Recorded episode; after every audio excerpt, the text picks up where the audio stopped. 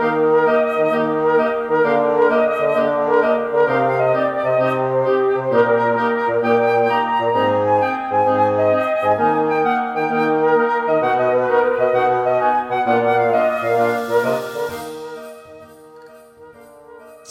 の森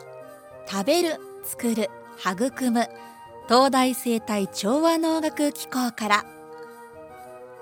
田無駅から歩いて10分もかからないところに30ヘクタール以上の高地や森林が広がる東大生態調和農学機構。ここでは食料生産の効率化だけでなく地球環境を改善し私たち人類の生存を持続させるための研究が行われています。毎月第2火曜日のこの時間は先端研究教育の施設でかつ一般開放もされているこの機構について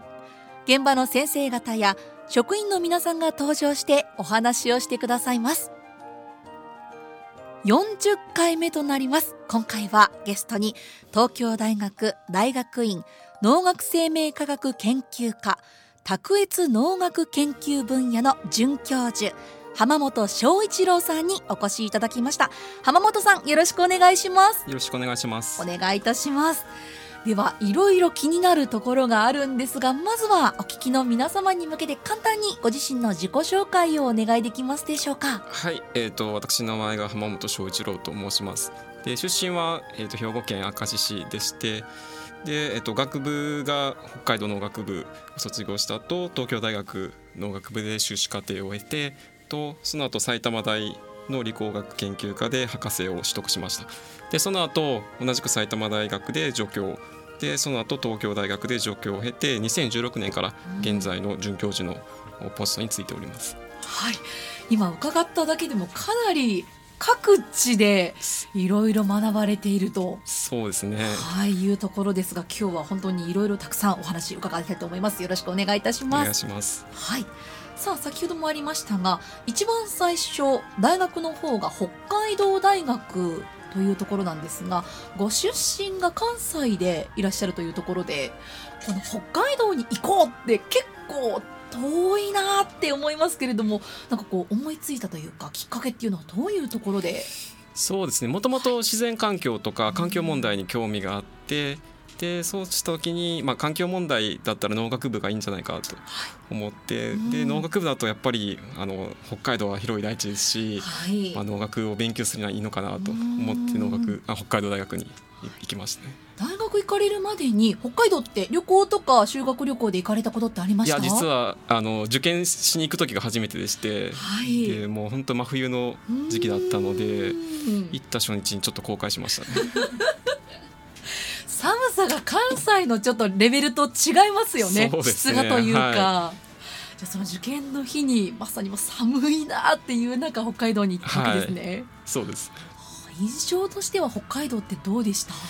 住んでいるところとそうですね。でも夜があ特に冬場ですけど夜がすごく静かで、はい、でなんかそうですね、まあ、食べ物も美味しいし静かで過ごしやすいなという印象を持ちました。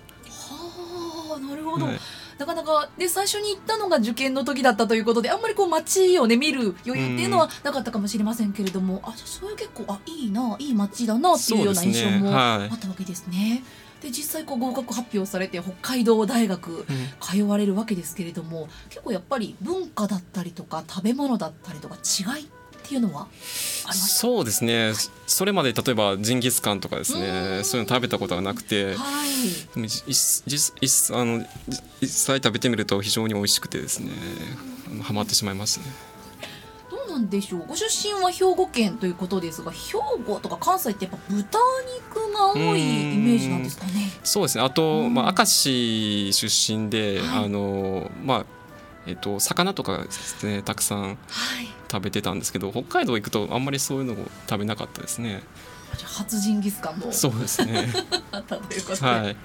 街並みはこう寒さの体制とかはどうですか？かなりやっぱり鍛えられますか？あ外に出るとやはり寒いので、まあ、冬を、まあ、何年か過ごすと結構慣れてきますね。部屋の中は基本的に暖かいですからね。北海道ってあれですよね。室内で半袖で過ごせるくらい暖房を使うっていう噂ですけれど。そうですね。二重窓で部屋の中非常にあったかいんで、はい、結構こう学校通われている時もあまり室内にいると寒さは感じずに快適だったというところですよね。はいそしてこちら農学部ということでどういうことを学ばれていったんですか？とですね。基本的にはやっぱり土壌のことが専門で土壌に関する学問をですね勉強していてで特に土壌の中の水とかガスとかがどう動くのかっていうようなところを勉強してましたね。土の研究だったりとかもともとそういう土だったり農作物だったりっていうものにご興味がおありだったんですか？そうですね。えっとまあドローンコース遊びとかそういうのがもともとちっちゃい頃好きでで農学部に入った後、まあ作物を研究してもいいし道場も研究しても何でも選択肢はいろいろあったんですけどやっぱ最終的にこうドローンコース遊びとか面白かったなっていうのがあってで土を扱う勉強したいなと思ってそっちに行きましたね。なんかこう私たちからしてみると土ってどこも同じように感じますけどやっぱり地域だったりとかして全然種類も性質も違いますよねきっと。そうですね。特にあの日本は火山が多いので火山由来の土ってたくさんあるんですけど日本だけじゃなく海外だともう全然そういうのがなかったりですね。もう場所によって全然性質が違いますね。確かに北海道の寒い土地土だからこそ育ちやすい食物もあれば、うん、暖かい方が育ちやすいものもあったりとかもありますので、ね。はい、土だけでも本当にいろんな多分私たちが全然知らないような性質のものをきっと浜野さんはいろいろね研究されてきたのかなと思いますけれども、うん、さらにちょっと伺ってみたいところがですね今この所属されている研究室でのご研究というところなんですが今はどういった研究に力を注いでいらっしゃるんですか？今はですね、はい、えーと、その土壌の中でですね、えーと、ナノバブルっていうそのナノスケールの非常に小さい気泡が入っている水が土壌の中でどう動くかっていう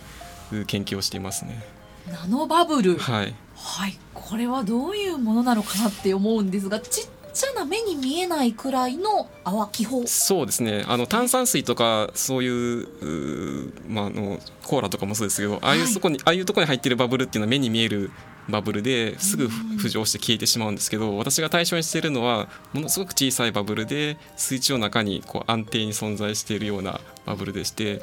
でそれがあるとあの汚染物質とかそういうものを吸着したりとかですね。あとは根っこを刺激して作物が生育したを促進させたりとかですね。すごいいい効果がたくさんあります。私勉強不足でナノバブルっていう言葉初めて聞いたんですがこれってどのくらいから注目されているものなんですか、ね、そうですね。本当ここ最近で近、えー、10年20年ぐらいに、えー、注目され始めたものでそうですね、特にあの人為的にそのバブルをナノバブルを作れるようになったのがそれぐらいの時期になりますね。なんかこの全くちょっと見当違いかもしれないんですが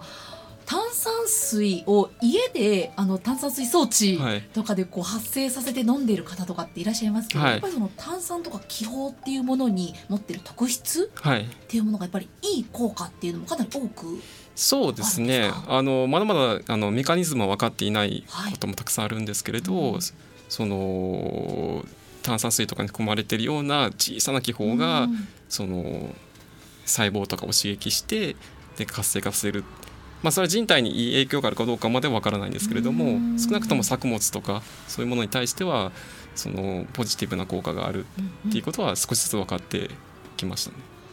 ここでですね気になるのが通常の、まあ、水ですよね。農作物を育てたりする。お水の中に、はい果たしてナノバブルってどれぐらい入ってるんだろうっていうのが素朴な疑問なんですが普通のまあ私たちが飲めるような水ってナノバブルってどれぐらい入ってるんですか？そうですね、はい、ゼロではないんですが、はい、あんまりあのごくわずかっていう感じですかね。やはり実際にその作物にまいたりする時は人為的にそういうナノスケールのバブルはたくさんあるような水をあのまいてるので、はい、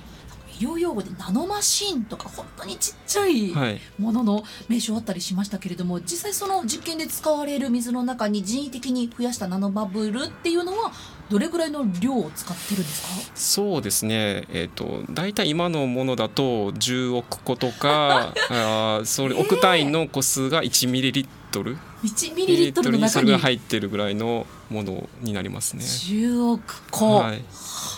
ただ大きさが小さいので見た目にはもう全然ただの水にしか見えないあ気泡もないようなはい。普通の水。にそうですね。見えるんですね、はい。それってこう使い方というか応用方法としてはさらにどういったことが期待できるんですかね？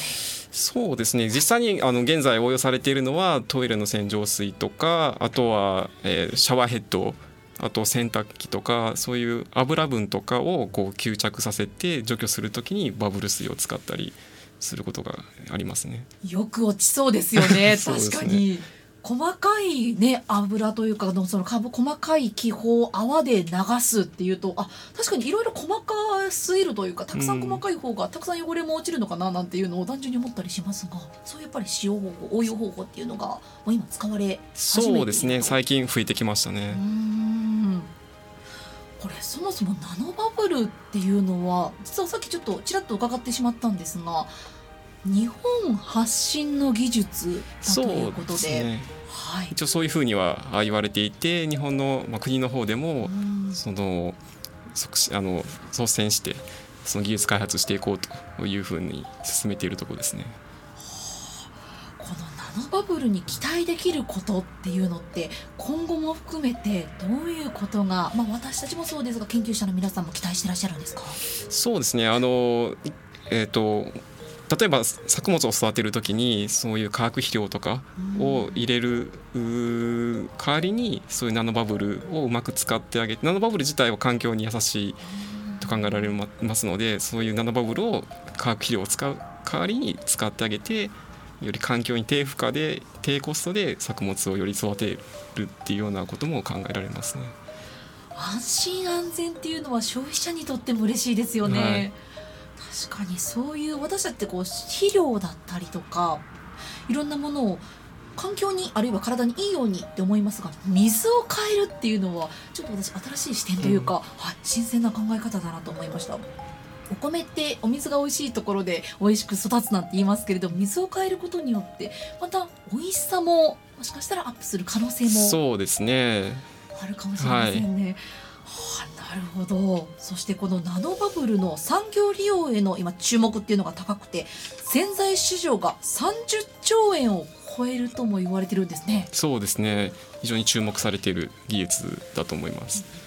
おそらく国内だけではなく世界でも今後期待されていくんでしょうね。そうですねあの最近もいろんなその海外の方でも発表とかが増えてきて、はい、研究発表も盛んですね。これ研究されていて浜本さんのやりがいというかこの分野面白いな魅力的だなって思うのってどういうことがありますか？そうですね。あのまあナノバブルの入った水って先ほど申し上げた通りほとんどもう水にしか見えない。はい。でただの水を流してるんだけれどもその土壌の中でそのいろんな反応が起こったりその普通の水とは違うことが起こるっていうのが、まあ、分かった時は非常に面白みを感じますね。見た目ではわからないんですもんね、でも逆にこの分野だからこそのまあご苦労というか難しいなって思われることってありますか？そうですね。やはりその見えないあの非常に小さくて見えないっていうところから測定するのが非常に難しいっていうところが、まあ、一番難しいところですかね。測定はどうやって行われるんですか？えっと、実際にも顕微鏡では見れあのなかなか見えにくいものなので、えっと、実際にはそのレーザー光みたいなのを当ててそうするとバブルがあるとこうレーザーがこう散乱してでそういうのを生かしてどれだけ含まれているのかっていうのを測定したり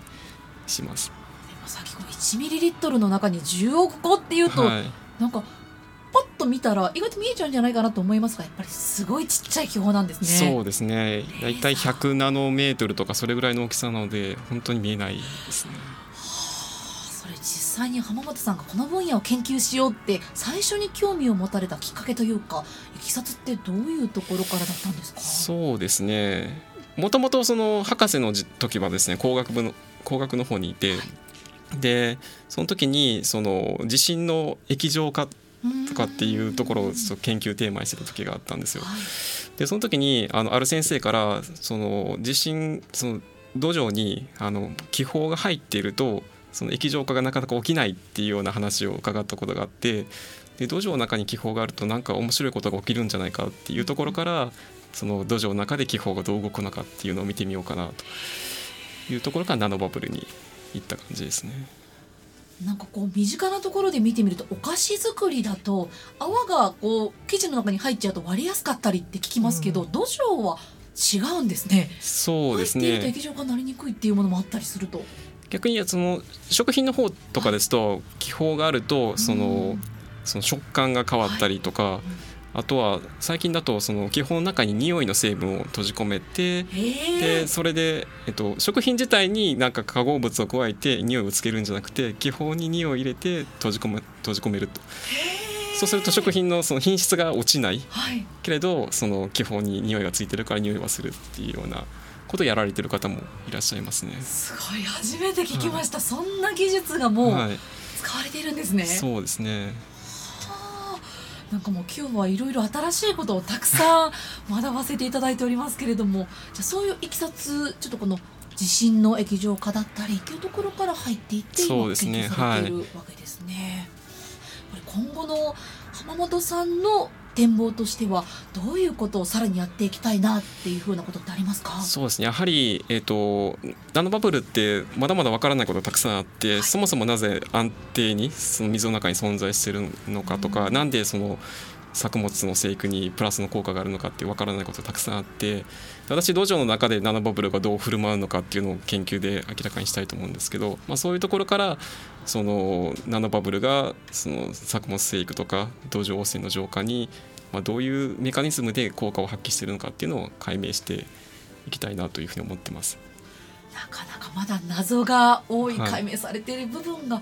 あまりないナノバブルだからこそ魅力も確かにそうですねありそうですね。ほど今日はちょっといろいろとご研究のことまた浜本さんについて伺ってまいりましたがぜひここからはですね地域の皆様に向けてこの農学機構について伝えたいことというのがございましたらご紹介をお願いしたいと思います。そうですね。あの私あの、まあ、道場の研究をしているんですが大体はですねその道場を、えー、研究室に持ち帰って室内で実験することが多くてですね。でただ実際にその道場で起こっている現象っていうのはそのフィールドっていうか野外で起こっていることなので、そういう時にこのあの気候野賀気候さんが持ってるフィールドっていうのをあのよく使わせていただいてるんですね。そういうそのフィールドをこの野賀気候さんが持ってるっていうのは非常に研究上大変あのありがたいことですし非常に存在意義が大きいかなと思っています。なるほどありがとうございます。そしてもっとお話伺いたいところですがそろそろお時間も迫ってまいりましたぜひ浜本さんからお聞きのリスナーの皆様に向けて最後にメッセージを頂戴できますか？えっとですね、えーまあ、土壌はですね私、えーまあ、スプーンいっぱい土壌をすくうとその中にその地球全体の、まあ、人口よりも多い微生物がいるっていうふうに言われていてあのふ普段我々が土の上に立っててもそういうことは一切感じないんですけど、感じないんですけど実際に土壌っていうのはまあ一つのまあ生き物みたいなものなんですね。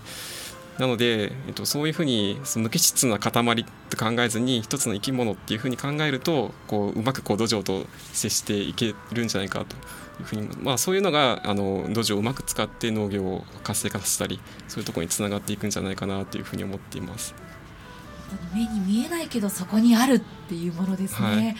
ちょっと今日は本当に皆さんもねいろいろと新しい新鮮な情報であったり学びっていうものが得られたんではないでしょうか。本当に今日はお話しいただきまして浜本さんありがとうございました。ありがとうございました。では最後になりますが今日いただいているリクエスト曲をお送りしていきたいと思います。浜松さんこちらは A 列車で行こうという曲ですがよく聞かれていたりとか思い出のある曲なんですか？えっとですねえっと大学時代あのジャズのサークルに入っていてですね。それであの演奏したあと自分の結婚式で演奏したっていうのもあって思い出の曲ですね。はいそれをぜひはい聞きたいなと。かしこまりました。それでは最後に浜本さんから今日はリクエストいただきました。デューク・エリクトンの